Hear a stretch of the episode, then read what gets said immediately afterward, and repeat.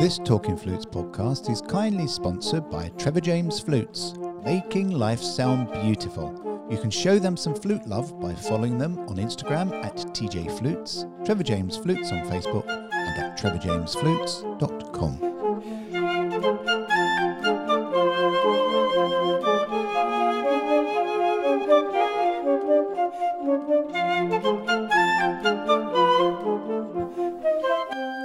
everybody, and welcome this week to Talking Flutes Extra with me, Jean Paul Wright. Firstly, I'd like to thank everybody who has sent in suggestions on podcast topics and future guests. As Claire and I mentioned on our 200th podcast, it's getting ever more difficult over four years, the last four years that is, to come up with new content. However, thanks to you lovely people, more suggestions and ideas are still coming in, so thank you. Can I remind you to like and rate the podcast on whatever provider you're listening to this on, as this helps the various pesky algorithms to kick into action. So, this week, I've just mentioned how hard it is to continually come up with content. Well, this lady has been giving online flute advice and performance tips for many, many years. Dr. Angela Kinney McBrearty, otherwise known as Dr. Flute, is your go to website and YouTube channel for advice on everything flute related. She is Assistant Professor of Flute at Houghton College, where she also teaches classes in instrumental methods and secondary methods. As a performer, Dr. McBrearty plays in the AMA Flute Trio and the innovative Roan Trio, which performs using multimedia and dance as part of the programme. She is also founder conductor of the Crystal City Flute Choir, which frequently performs in the central New York region. She's had articles published and appeared in Flute Talk and the PMEA News. Dr. McBrearty currently publishes articles at drflute.com and videos at youtube.com slash drflute, as well as other teaching platforms. So, hello, Angela, and welcome to Talking Flutes Extra. Hi there. Thank you. Oh, it's wonderful to be here. Thank you. I can call you Angela, not Dr. Flute, can I? Yes, you can call me Angela. Yes. I call you JP. Oh, absolutely call me JP. Absolutely, yeah. Yeah, I mean, it's a bit like um, Andrea, isn't it? I mean, many people know Andrea as Fluter Scooter, and yet to call her Andrea is quite odd. I call her Andrea now, but it's quite odd because I've always called her Fluter Scooter. And I've always known you as Dr. Flute since I first met you wandering around. And the thing is, everybody, is when you see Angela at the NFA, she's not just sort of standing there smiling. She's going from booth to booth to booth and she's trying instrument, instruments, and instruments. And Oh, yeah. you know, she doesn't stand there and and sort of look pretty. She is there working as Dr. Flute, finding out what's new, finding out what she's the different the differentials she she can feel between different models, checking out the hype that companies put out compared to what she's actually feeling. Because yeah, we'll cover that in a second because that is very very different. So we bumped into each other at a flute convention. God, quite a few years ago now because there hasn't been any for two years. We've lost two years, yeah, right. I haven't either. We have. And I bumped into her and I said, "Ah, Doctor Flute." And yeah, she was. Bi- I think she was on contrabasses or something. She was doing something really quite Yep. strange. so welcome, and it's lovely to get you on. And I've got. I've only chosen five questions as sent in by our listeners, and f- we'll cover those from a one to five, and we'll leave what I think is the hardest till the end. But when it comes to going to a convention, and when it comes to testing a flute. Now, I believe, and I very much doubt if this isn't the case, that you have probably played and tested all the major brands out there and many of the step ups and all the professional models. And you understand the preferences, the many preferences that each model would give to a player. From a testing perspective and from a teaching perspective and for a YouTuber, how do you differentiate what is the spin from the company and what is the reality? Oh, well, that's an interesting question. Okay. Well, if so, let's just say a beginner model flute. I'm just going to take from a, a little different and work up into that. It, I think for beginner model flutes, get a flute. I don't think it has to be this brand or that brand or whatever. I just say get a flute. When you're moving up into the uh, intermediate to professional level, I think that's where you're um, going to spend a little bit more time deciding what flute is the right one for you. And of course, all the flute makers, um, you know, think their flute is the best, and um, that's perfectly fine. But probably the best for someone, but they're not always the best for you. So I think it's really important not to. And I've had students that would just go to a music store and or or online, especially online these days, and just I got a good price. I just bought this flute. This is it and I make it work. You know, that's fine. If that's what the student gets, then I'm not going to complain. It's a still a step up flute. It's usually they have a silver head joint because I think that if you're going for a step up, you need the silver head joint because this is when you're going to the step up. That's when your tone starts coming into play. And you're you know you're starting to differentiate yourself from the the masses that just play flute but aren't taking lessons. They're just playing in the school band or something. And um, if you're serious that you're going to move up to the step up flute then tone is what you're after.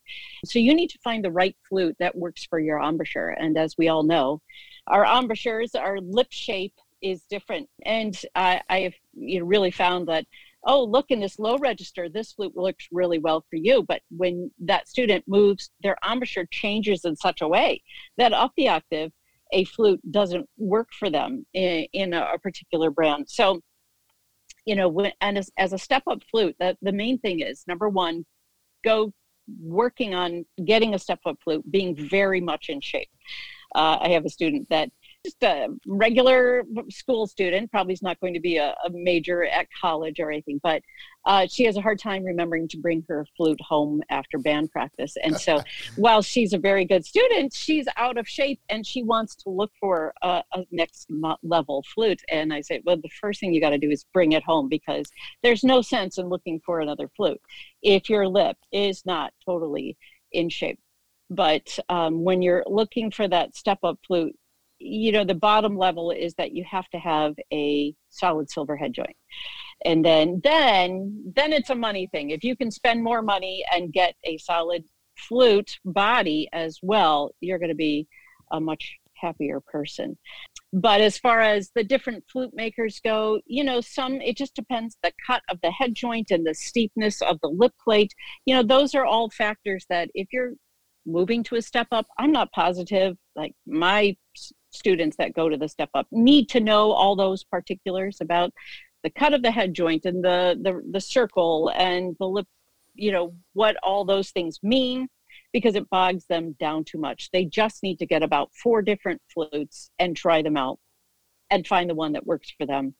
Uh, and i always tell them bring them to me. Let me hear you with them because their parents don't really aren't really savvy in that world and they don't really know um, so I like to work with them to make sure they pick it out. Ah, so let's not go to professional flutes because now we're talking really twee, and I know, yeah, and it's uh, yeah, you, we're talking minutiae, and we're talking your ear and your feelings, and uh, I, I, know you've done quite preference. a lot of work. Yeah, it is totally. I like your vibe and your guidance to your students in that go out, understand what you're looking for in the step up, don't necessarily be necessarily be blown away by the name on the barrel. Go by what you're feeling. If you feel that this flute or this flute is feels really good for you, then take them both on uh, on APRO, whatever it is you call it, on consignment, and take it back to you, right. and you can listen to it with a critical ear. Because as you as you rightly say, with parents, I mean, their their Johnny or Jane or whoever it is sounds great on everything. Right. Yep. They don't know what they're listening for. And uh, I mean, I like to use their opinions uh, where they can say, say, I'll, I'll ask them, can you hear the difference between these two and this student? So that they feel like they're part of it too. I want their, their input. Because after all, they're the ones forking over the money for it. So they are, you want to have they? some input. Until you get up to the professional levels, and there are real personal preferences, and they, they can be quite defined between the Boston American models and the Japanese models because sort of the, the two areas, right. the, the, world areas of sort of Japan and right. Boston, and they're very different in what they give to the musician, but there is no right or no wrong. and it, Right. is, it is comes down to the personal pre- preference. But that step up is, as you rightly say, there is there's a key, and that key is, as you sort of eloquently put, it's down to tonal response and what's going to come out. Because that's when you're growing up, isn't it? You're hitting musical puberty. Right. Yes, exactly. That's so true. And you have, have you ever had any horror stories? Uh, horror stories, not particularly. I've had ones that eh, I didn't think it was the right flute for them, Ah. but they've already spent the money, so I'm going to make it work. You know, and and almost always it's better than what they had. Ah. It's better than the student model flute. I just think that maybe it closed up their sound rather than helped their sound open up, or you know something about their the lip plate. It just didn't seem the right instrument for them. But hey, if, if that's what they have, I'm certainly not going to make the student feel bad about that. But it's sound, sound, sound. I had a student bring to me a uh, beginner flute that was just atrocious, and it was brand new, and it couldn't be played. I finally said, you know, because it's a beginner, I I don't know if it's the flute or you, and I said, okay, I, I just got to take this flute, and then I played it. Like I couldn't make a sound on that thing at all, and I had to gently tell the parents that, okay, s it was from a company that doesn't normally make flutes. Ah. The parents just thought, well, this is good. I'll just buy this cheap flute uh, from this company that is not a music company. And um, oh, it was so bad. It was so bad. It's the we cannot underestimate the importance of the critical ear of the teacher rather than the parents. Yes, you're exactly right. The parents pay the bill, but you want the parents need to be paying for the an investment, and that investment, unless the parents are musical, really should come from the advice and guidance of the teacher. Right. Right. Mm. The critical ear. Yes, exactly. Uh, where am I? Sorry, I forgot to ask. Where am I dialing in? I live in New York State.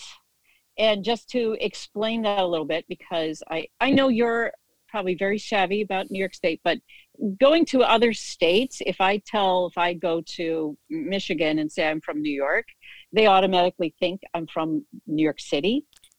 And um, New York State is large.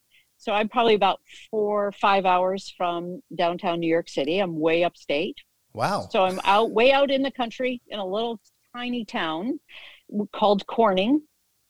And uh, Corning's big claim to fame is the Corning Incorporated company that makes what a lot of people have on their phones Gorilla Glass. Wow. So Do you this know, is the home of Gorilla Glass. It sounds like from where you live to New York City or Manhattan is as long a drive as it takes from me to get to Scotland or north of England, sort of the whole length of the country.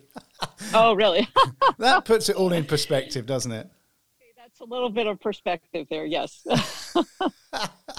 Um, how long have you been doing your, your YouTube and your Dr. Flute advice? Uh, Um, and how did it start? And what made you go down this route? so you know i have to give it all to my husband he um, started get delving into um, some online teaching platforms for some things that he was learning and he came to me and said i think you ought to be on this i think you can do this and that was around 2017 so that's when dr flute started on youtube and some i have five different classes Mhm. on different teaching platforms. In and it's all due to the fact that he started looking at that and then he said i think you need to be on this. And then we got into so we did the like the classes first and then got into the website and onto youtube And it really is a reference site. I, mean, I was saying with Claire a few weeks ago when we hit our 200th podcast that it's oh, struggled. wow. It's a struggle to come up with content because yeah certainly with what you're doing, where you have to be very specific, Claire and I, or I will speak to a guest and we'll have a chat, and th- there's other things to talk about. But when you're doing mm-hmm. content which is based around a specific teaching or educational point, that must be very hard to actually plan ahead. Yeah, you know, eh, I I like to keep a little notebook with me uh, that when I'm teaching a student, and uh, you know, sometimes right in the middle of me teaching a student, I think oh, this would be good for my, and I I write it down, or you know, a lot of times while I want to advocate that we all concentrate on our warm ups when we're warming up. A lot of times, uh, I'll get some good idea because of something I'm warming up on, and my mind is wandering onto some other flute related topic. And, you know, I write down Uh, and a lot of times right now, take something that I've done before and get much more nitty gritty on that particular topic. So I feel like I can delve down a little bit more into more specifics. And um, at the beginning, I tried to make these really short videos so that people had time because time is a problem. And now I'm trying to get, okay, I'm going to get more specific and a little bit lengthen out that idea so that I can really talk about it take a look at Dr. Flute on YouTube. I was going through them before we did the podcast, and I was thinking, oh, we haven't spoken about that on our podcast about that one, and oh, you've you've covered that.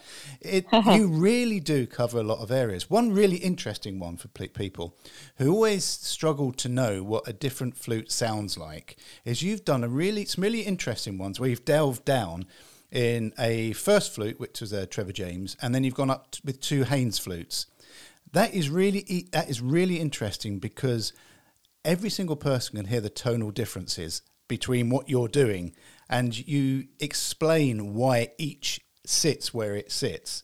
And that is invaluable to certainly to parents. Right. Yeah the the different levels of flute have been really fun to do and talk about you know a beginning flute. And and a question that i've gotten many times is do i actually need to upgrade? Is it important for me to move up? And then i like to play the three different levels of like the Haynes uh, three different levels of flute there to say, well, no, nobody says you have to.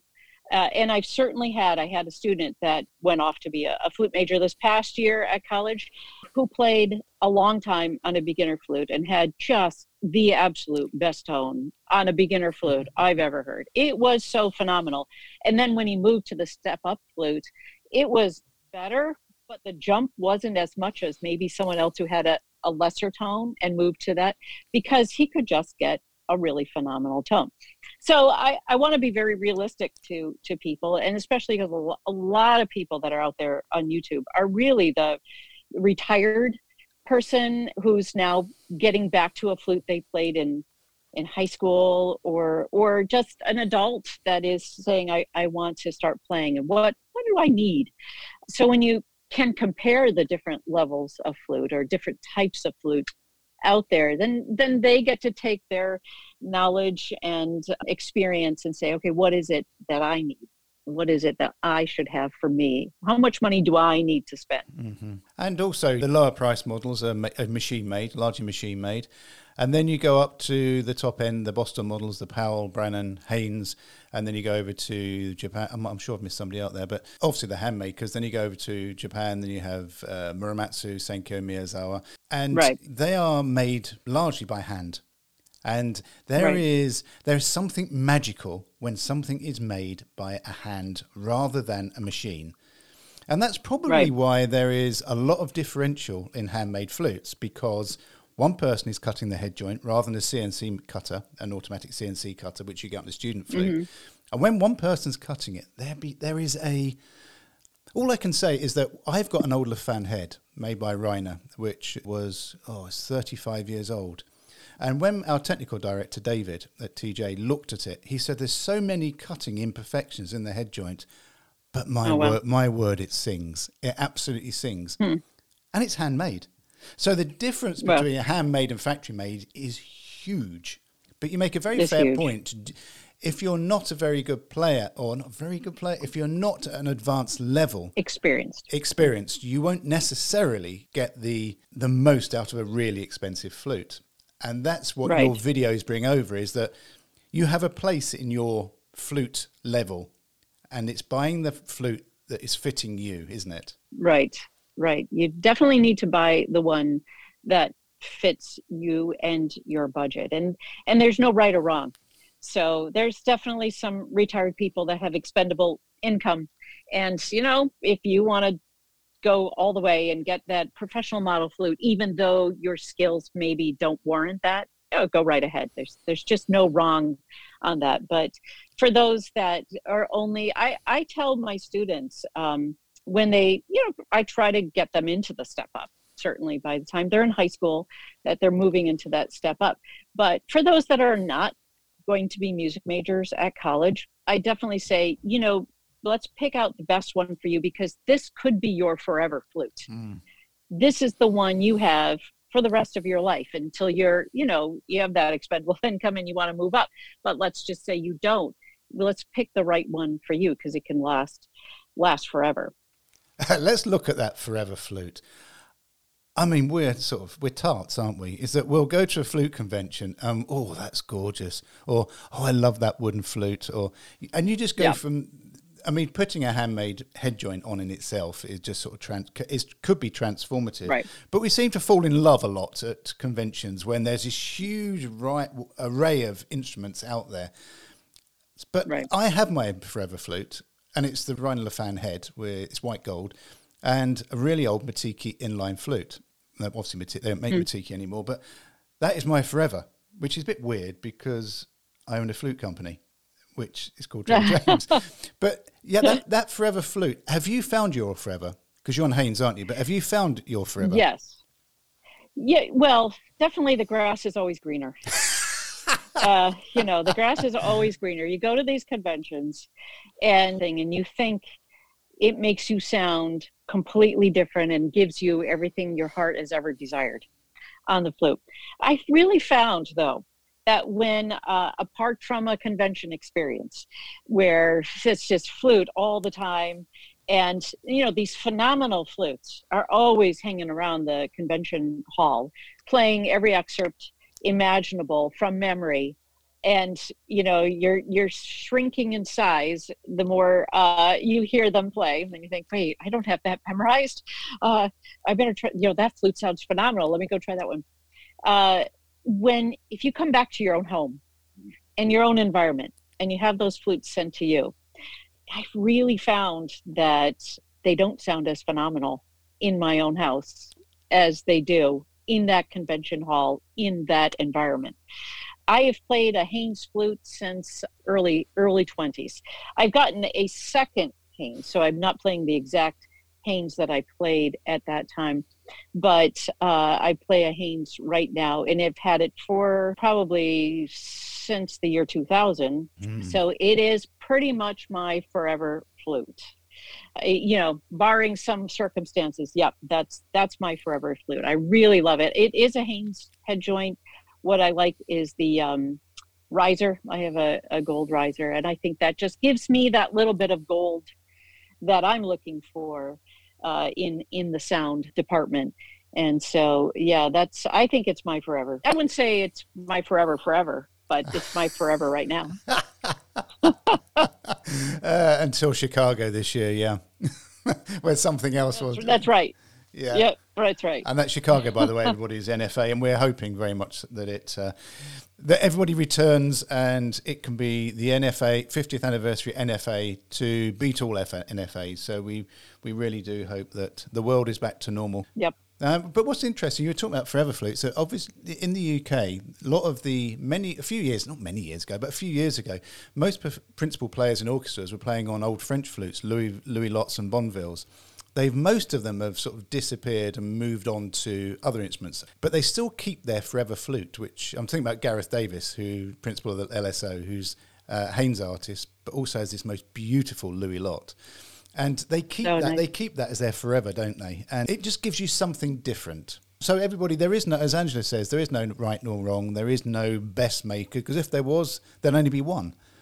But we all have right. personal preferences, don't we? And just like we all drive different cars, and mm-hmm. we all like different kinds of artwork, and we all like different types of music. We all like different types of flute, so there is no right. That's right. No, no right. I just think when you're looking for a flute, the big thing is have someone else uh, listen to it with you, uh, because sometimes they hear something you don't hear. I had a teacher at Eastman when I was there, and she said that she was picking out. Oh, I think it was a a head joint, and it, it's a maker that doesn't make head joints anymore and uh, she thought they were phenomenal and then she had someone listen to her and they stepped way back i'm not sure if they were in a recital hall she was trying them but she said uh, up close phenomenal. When that person went to the back they couldn't hear it. It sounded like a tiny tiny sound. And uh, she said that was very eye-opening for her because to her ear right you know playing it, it, it sounded like the best ever. But then when you stepped away from that, it did not have the same carry effect through that. Kind, the sound kind of stopped. So she said, definitely, because I was picking out, uh, I was thinking of picking out a head joint at that time. She said, you know, have someone listen to it away from you because uh, that's a great experience to to know that they're not just because what you hear is not what someone else hears. Do you know that's really interesting? And I'm going to go off piste there because you've taken me off piste. Is choosing an instrument that doesn't sound good, as you say, six inches from your your mouth, and the carry is that when you hear beautiful, beautiful flute players, when you go quite close to them, you hear quite a lot of air. And yet, the Yeah. further back you go, you're thinking, my word, that sound is carrying.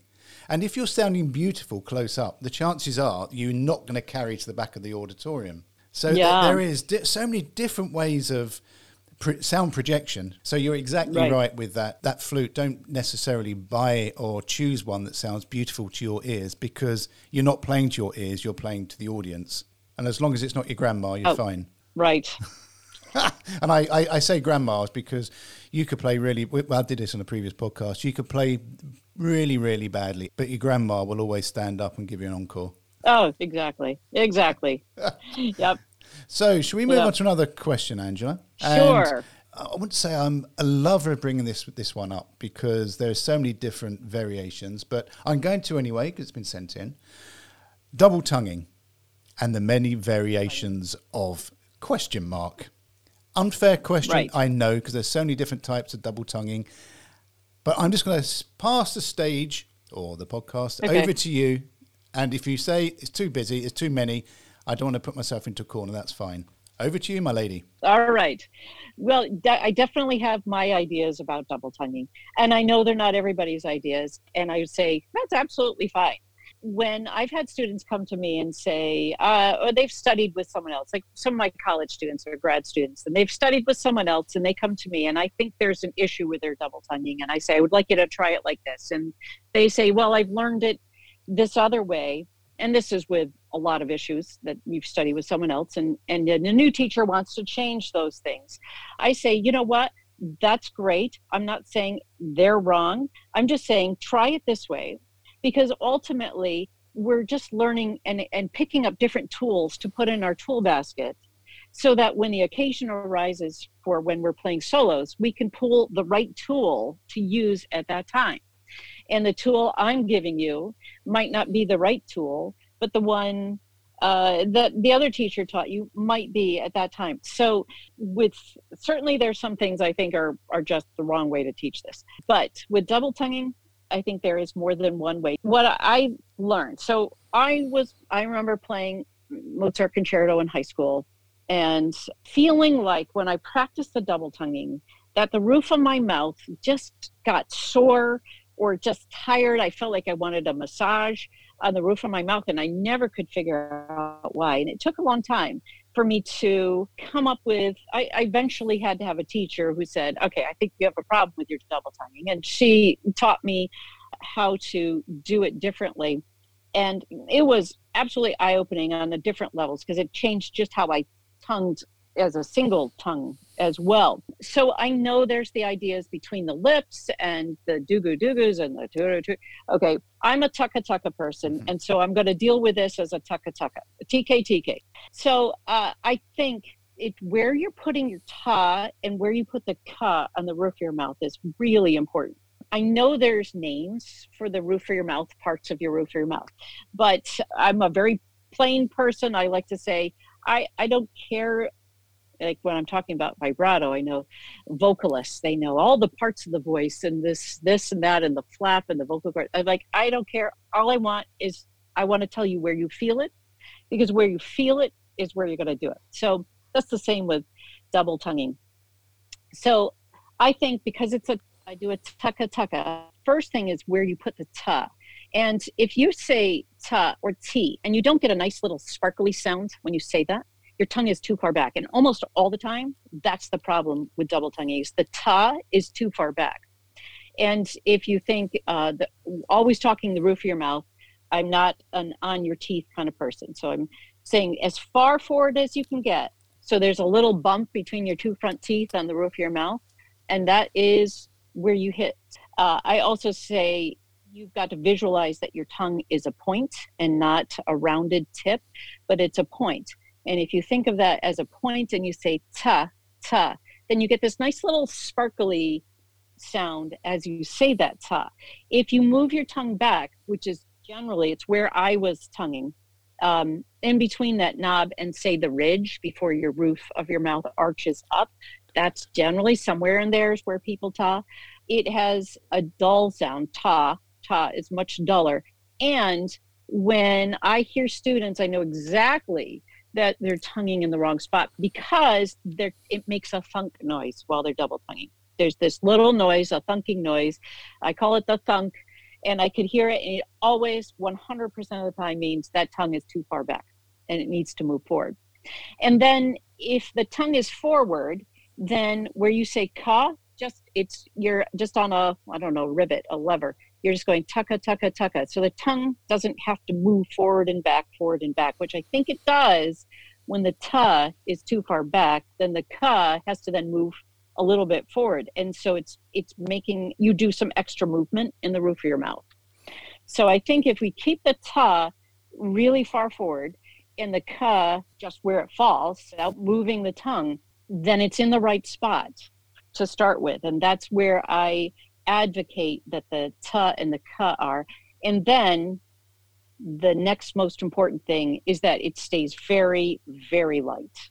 So most of the time, also when after we've dealt with the movement issue to keep the tongue really far forward, then it's because their double tonguing is too hard.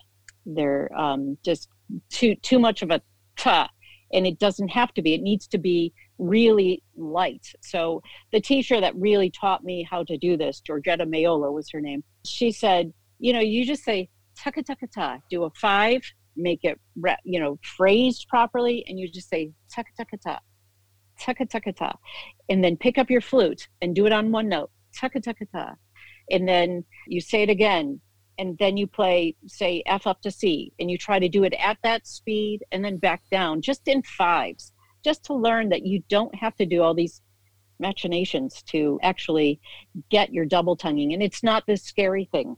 Does that make sense? Oh, it does it does. Do you think we overcomplicate it by going yeah you got taka taka ta which taka taka ta i get that taka taka ta but then, you know, they'll say, well, but then there's tiki tiki ti, and then a taka taka ta, and taka taka ta, and taka taka da, and tiki tiki ti. And there's so many yeah, different right. variables depending on whereabouts you go.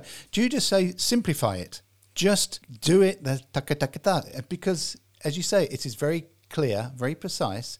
And as, as you just described it, you can control it. Yeah, I, I definitely think so. I'm, I mean, if the teacher is get a certain color or sound out of, you know, I, I wouldn't not really dealing with this with my high school students, but sure. with my college students, yeah, we can change that and say uh, it needs to be a lighter dugu dugu maybe through yeah. here. But for the most part, I want my default just to be taka taka ta. And another really big issue that I find that makes double tonguing complicated is that they make it what I call a henpeck. It's yes. just taka taka ta because it's like you have to stop the airflow double tonguing. And uh, i think it's very eye-opening for students to say no you push the air through not overblow. And then all of a sudden when they realize oh, i've been holding all the air back and, and it is a hen pecking sound when you push the air through that double tonguing passage all of a sudden you get tone yeah. your tone is coming through. And it, it's such a beautiful thing to see students recognize that. And like all the trouble they've had with double tonguing can be solved pretty quickly once they start paying attention to that. It's oh it's not some kind of issue that we sometimes have where it takes months of work. You can pretty much solve a double tonguing issue. You just pay attention to these little things. Wonderful, and let's not ver- let's not go into the triple tonguing because that's not the level. Number question three, and the evil twig is what I call the piccolo because I struggle with this instrument. But the evil twig, piccolo playing, and how to cope with the feeling of needing to squeeze the higher up the register we go. I am the classic case of that. I just get this urge, the higher up I go, that my lips get tighter and tighter, and the sound squeezes. Yeah. Well, I definitely had that problem too. I did go to an orchestral audition and I got the dreaded buzz, and you know, it was all over at that point. Um, and that was yes before I was really ready to take any auditions, but I, I did it because it was experience that we all need to have. And it was a good experience because I realized, okay, here are all the things I did wrong. And this is why that buzz came when I tried to reach those high notes and they didn't really come out. So, yeah, piccolos. I think that the idea that I don't know who came up with this, it wasn't me, about practicing 30 minutes a day on piccolo, that's a great idea. If you're in college and you're really going for this professional pro flute thing, I think that 30 minutes a day is really good.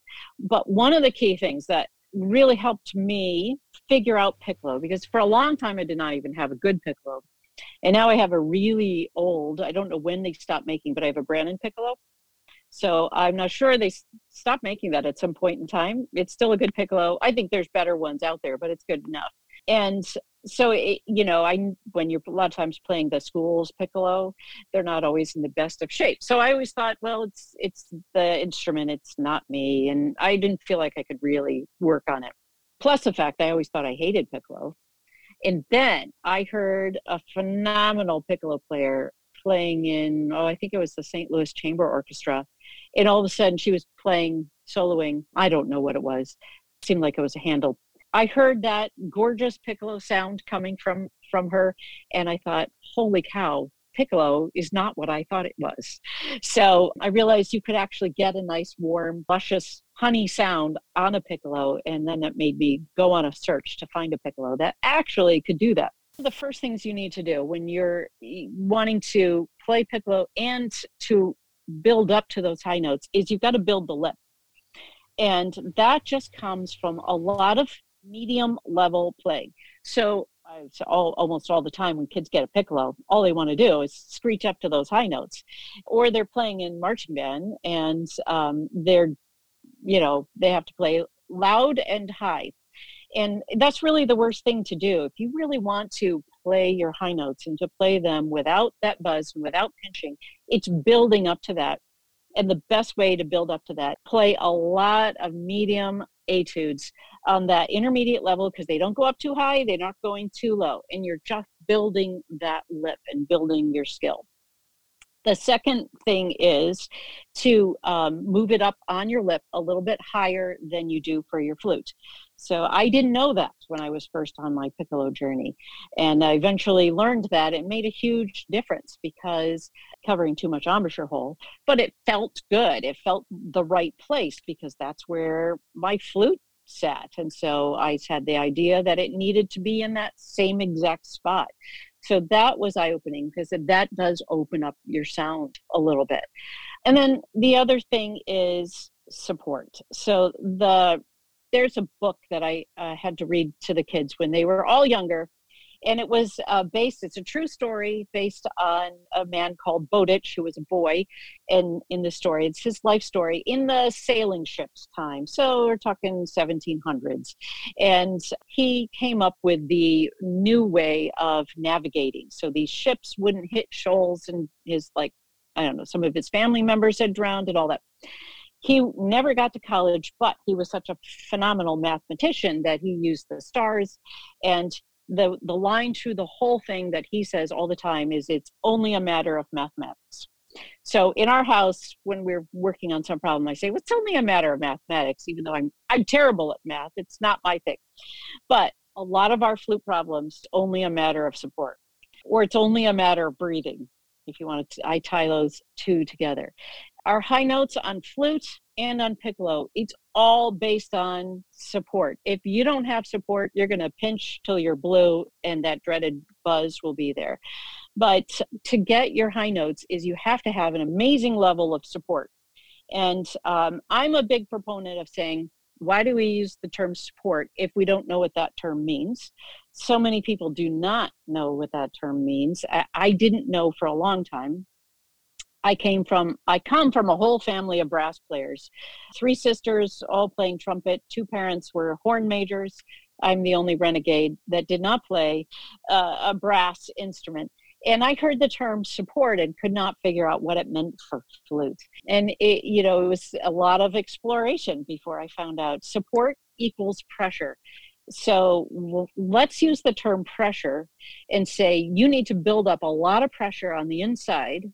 So through your breathing, and then that pressure pushes up of air to hold those high notes in place, thus allowing you to open up and relax your embouchure. So we want to rely too much on our embouchure to get those high notes when we need to rely on our support to get those high notes. And then that allows for the embouchure to be able to be open enough so that you're not pinching.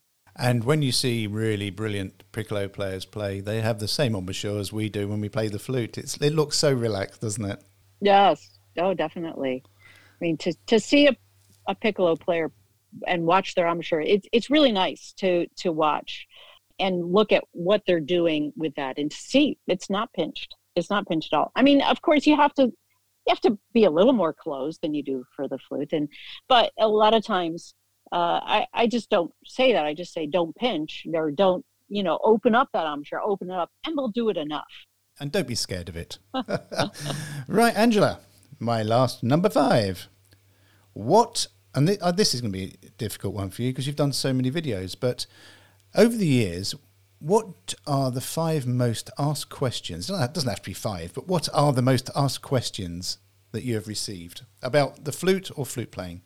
All right. Well, I, I would say one of the big ones is that term, that support it question, because so many people do not know what that means, and that was me for so long, just struggling. I heard the term, I read books, I read all the magazines. I one of the first people that got the Flute Talk magazine. I and had it through all the years and read every article in there and not never once never not one single time have i ever read an article that talked about support what it means, and how to do it.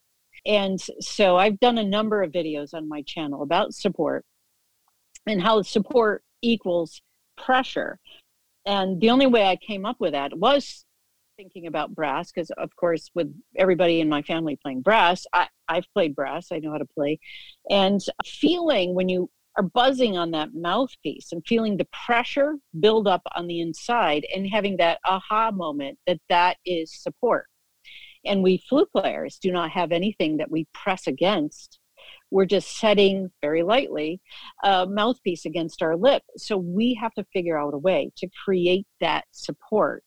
And we do it through our breathing and tightening those muscles. I don't want to get into all of it right now, but that I've got a couple videos on that. So if you want to get more into my ideas on what support is, you can watch those. But it equals pressure. And if you think about support being pressure, I think it makes sense to you. And then you can say, okay, I understand now why that's called support, because just like supports hold up a ceiling, your support is holding up your tone creating this cushion of air. So that would probably be the number one question that I get. The second one would be really need to get a professional flute. And that one, you know, we've sort of talked on that. I've had a whole lot of people when I've talked about that on online is, you know, the engineers that are watching and they say, eh, you do not need a new flute. Keep the one, just upgrade the head joint. The head joint is all you need. And you know i'm not coming from an engineering standpoint. So uh, i listen to what they say and go well okay yeah i think you can. I think that is one option. Most of the time the answer to that is no you don't need to. Should you? Maybe you should. It depends on if you're you're really working on tone. If you're working on tone and your tone now deserves the next level then it's time to move up. Many times yeah a head joint a new head joint would be a great economical option to move to. But I think that sometimes we get too wrapped up in just tone and that you're only moving up a level because of tone. Whereas if you think we that play on the professional model, yes, tone is a large part of it, but it's also the craftsmanship of the keys. It's how they feel in your hands. It's how they smoothly they move up the scale. I think all of that it comes into play when you're go, moving up into that professional level and it's not all 100% about tone. No, do you know, I'll, I'll add a bit on that head joint thing because, yes, upgrading the head joint, in most cases, if you've got a good body, is potentially a good route. However, it's sometimes a handmade head joint. I'm thinking about putting a song head joint on a, a, a silver plated instrument. You're, you're just putting a rocket launcher on on something. It won't work properly. That's right. It, you can't yep. you can't often mix and match head joints from professional makers onto more student models because you just don't get what you would get on a professional model. Yeah, that's so true. And I remember uh, I had a college student come to me with a very poor body of their flute, and they they were looking for a head joint, and I had to say, I don't think this is going to be what you know. You're trying to say it gently, and you in fact need to spend a whole lot more money than you're thinking, um, because they're going to college and spending the money for that, and now I'm telling them their option not going to work for them. So uh, yeah, it's it, it, there's a lot more factors involved than just tone and mm. just move up to that next head joint. So all those engineers that are listening, we get it. We understand the science behind that, but there's a, a few more things involved. There is. I mean. Yeah, we, we, I think every flute player says that the flute is fundamentally an easy instrument to play, but it's such a hard instrument to master because of exactly that. It's the the sound. The sound is what predetermines me from you, from uh, Denis Buryakov, Emmanuel Pahud. The sound of, en- let's look at the sound first. Obviously, you've got interpretation, but let's not forget the facility, which you've just pointed out is as equal as to the sound, which is how you play the instrument. Does this flute, yep. will it play quickly, quietly? And the higher up the instrument range you go, you are getting. It's like you're going from a bog standard Ford car, you're going to an Aston Martin, you're going to a Ferrari, you're going to Bugatti, you're going to a Rolls Royce. And the same thing mm. applies in flute. You have these various different levels. And that's how you yep. can measure yourself, really. Think about it as a car. Right. That's that's exactly right. I, I one time before the family came along and I had excess income, uh, I was looking for a, a really good bike you know, there was the lower level bikes and the upper level bikes, and the guy there knew to have me try the upper level bike first.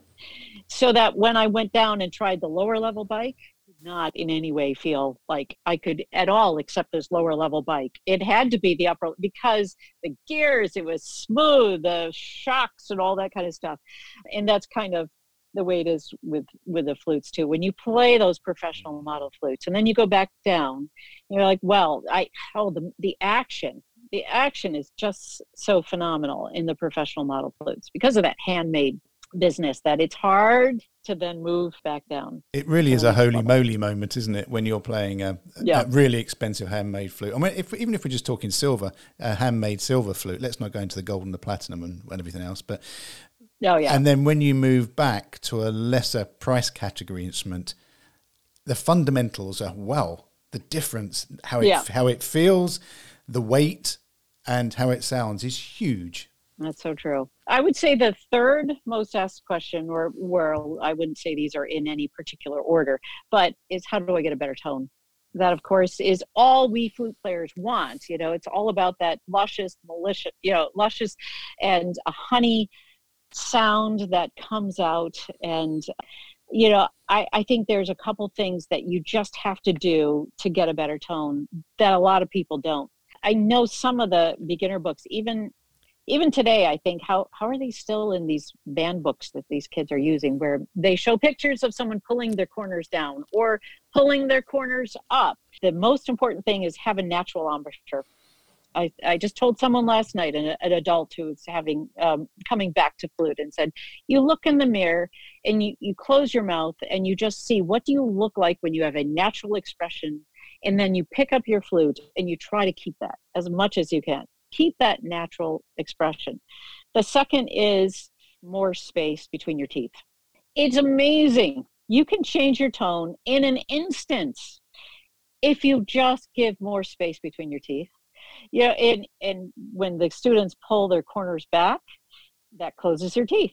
You know, pulling them down doesn't necessarily, but generally the and, and i understand that when i get a student especially if i don't get them until they're in high school and they've just been playing at school in order to not play loudly in the upper register they've learned to keep a very very tiny embouchure. You let out a tiny stream of air you're going to have sort of a softer sound in that upper register. And learning how now to play with uh, your teeth much farther apart so uh, along with that a, a bigger cavity on the inside of your mouth. In the low register. I like to say ooh in the upper, but still keeping space there is is a really hard thing and that's where it takes a while. I take away everybody's music. You don't get to play anything but these little exercises where and you do them three or four times a day for five ten minutes to, because you have to change your embouchure you have to change the way you're thinking about that is is just opening up the teeth and the mouth and having more space. And then the other thing about getting a better tone, it all goes back to support, is people just use too much air in their playing and you need to learn how to hold it in, which is where the pressure, the support comes in, is hold that air in. And if you do all those three things, you'll be well on your way to getting a better tone today. If you really want, and I strongly recommend though, that you nip over on the interweb and check out Angela's because she's there's so much there is so many resources. I started counting the videos on YouTube and it got to the stage I was sort of flicking down. I ended up forgetting the numbers as I went along. There are loads. There are loads of teaching videos, practical videos, and advice and guides. That really it is a it's, it's a font. It's the place you'd go to if you want this information, and you can find that on her website on drflute.com and the videos at youtube.com slash drflute again. Angela, oh, you've been so kind today. Thank you. Oh, it's been my pleasure. Cold, cold winter. It's been a ray of sunshine.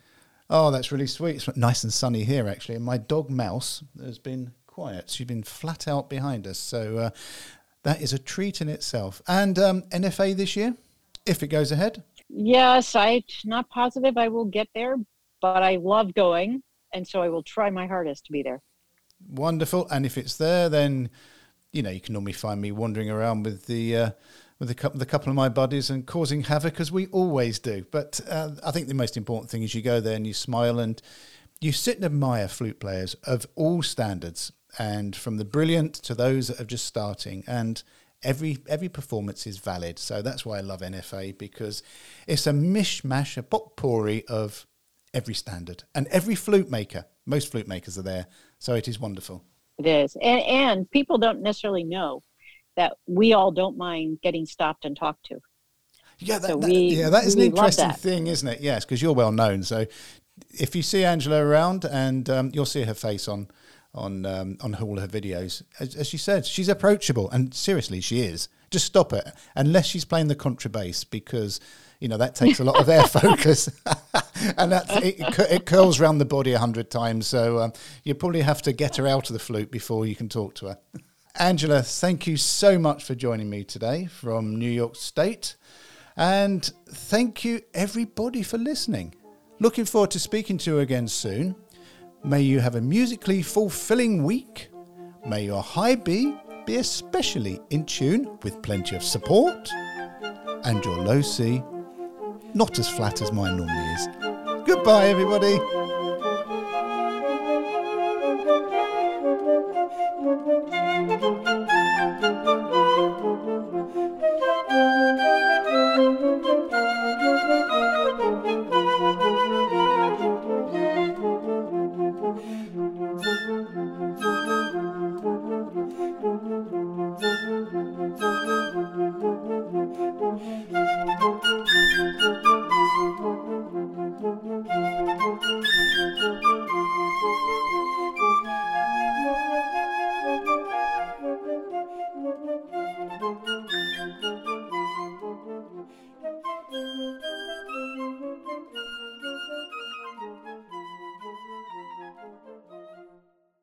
Information, visit trevorjamesflutes.com.